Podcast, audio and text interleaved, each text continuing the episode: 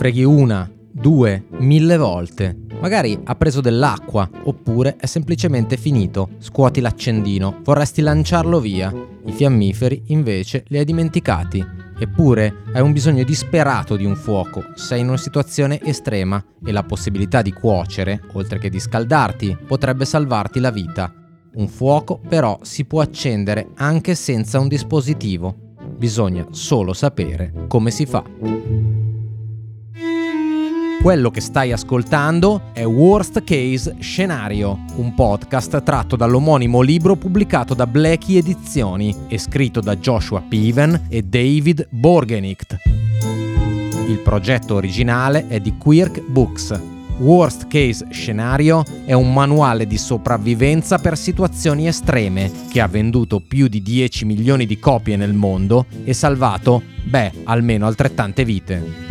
In ogni capitolo impareremo con i consigli degli esperti ad affrontare situazioni molto complicate, magari incredibili, ma non impossibili. Come difendersi dall'attacco di uno squalo, come far nascere un bambino in automobile, oppure come saltare da un grattacielo e cadere proprio dentro a un cassonetto dell'immondizia.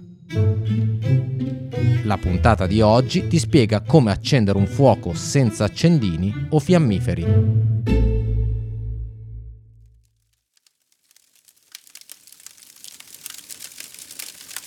Partiamo da quello che ti serve, un po' di cose in effetti. Anzitutto un coltello, rametti in quantità e di varie dimensioni. Qualsiasi tipo di legna secca andrà bene per tenere vivo il fuoco. Accosta un pezzo di legno al labbro inferiore. Se ti sembra freddo vuol dire che è umido. Se dopo un paio di secondi lo senti tiepido, allora è perfetto da ardere. Un archetto, che significa un qualunque legno ricurvo lungo circa quanto il tuo braccio, dall'ascella alla punta delle dita, quindi una sessantina di centimetri circa. Qualcosa che funga da laccio, la stringa di una scarpa, una corda del paracadute, una cinghia di pelle. Se usi la corda di un paracadute, rimuovi i fili interni in modo che faccia più presa sul perno. Puoi creare corde vegetali con la yucca o altre piante robuste e filamentose. Serve poi qualcosa che funga da impugnatura, un corno, un osso, un pezzo di legno duro, una pietra o ancora una conchiglia che ti stia nel palmo della mano e che dovrai fissare su un bastone. Lubrificante. Puoi usare cerume, l'olio della pelle, una pallina di erba fresca, del burro cacao o qualsiasi altro materiale oleoso.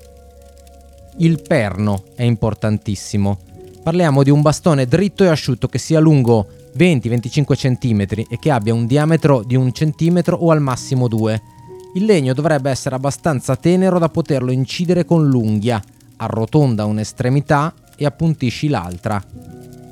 Serve poi una tavola. Scegli e lavora un secondo pezzo di legno per creare una tavola spessa un paio di centimetri, larga 5 massimo 7 cm e lunga 25-30 cm. Come per il perno, il legno deve essere morbido abbastanza da poterlo incidere con l'unghia. Le venature del legno devono correre in verticale, dal basso verso l'alto. Scava un buco non troppo profondo ad almeno un centimetro dal bordo. Poi crea una scanalatura a forma di V, con la punta sul buco e la base che arriva fino al bordo della tavola. Necessiterai poi di un vassoio, un pezzo di corteccia di legno secco o una foglia da porre sotto l'incisione a forma di V per raccogliere la brace. Puoi anche utilizzare un pezzo d'osso piatto. Infine, un nido. Corteccia asciutta, erba, foglie o qualsiasi altro materiale combustibile e che sia sistemato a forma di nido d'uccello.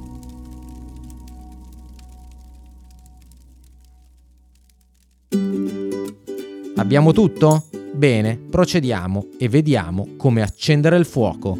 Queste sono le cose che devi fare nell'ordine.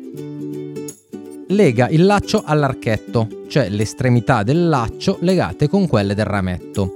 Fissa la tavola a questo punto, appoggia il ginocchio destro a terra e fissa la tavola al terreno con il tallone del piede sinistro. Posiziona poi il vassoio sotto la scanalatura a V e prendi l'archetto tra le mani crea un anello con il laccio all'altezza del centro dell'archetto. Inserisci a questo punto il perno nell'anello.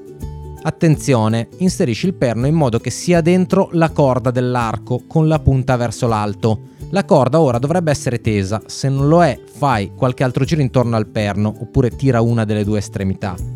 Metti il pollice della mano che tiene l'archetto sul laccio, in modo da applicare un'ulteriore pressione, se necessario. Dovresti a questo punto lubrificare l'impugnatura, Prendi l'impugnatura con la mano sinistra, lubrifica il buco in cui inserirai il perno. Infila l'estremità arrotondata del perno nel buco sulla tavola e copri la punta con l'impugnatura. È il momento di esercitare una leggera pressione sull'impugnatura, facendo scorrere l'archetto avanti e indietro. In questo modo il perno ruoterà lentamente. Muovi l'archetto per tutta la sua lunghezza, con movimenti lenti. Esercita poi una maggiore pressione sull'impugnatura e aumenta la velocità. Man mano che il legno si riscalda, aumenta la pressione sull'impugnatura. Osserva la scanalatura poi. Dovresti vedere che incomincia ad accumularsi una polvere nera che inizierà a fumare. Smetti a quel punto di muovere l'archetto e togli il perno dalla tavola. Un passaggio fondamentale ora, conserva la brace spostala sul vassoio con una foglia oppure con un legnetto appuntito, poi riponi la tavola. Sventola dolcemente la brace con la mano o un cappello finché non diventa luminosa. Non soffiarci sopra, rischi di disperderla o spegnerla, ancora peggio, con l'umidità del fiato. Siamo giunti al momento in cui devi togliere il vassoio e spostare la brace nel nido. Tieni ben fermo il nido e sventola la brace. A un certo punto, se tutto va per il meglio, il nido prenderà fuoco. Infine, sistema dei legnetti sul nido. Man mano che i legnetti prendono fuoco, aggiungi pezzi di legna sempre più grandi. La missione, a quel punto, è completata.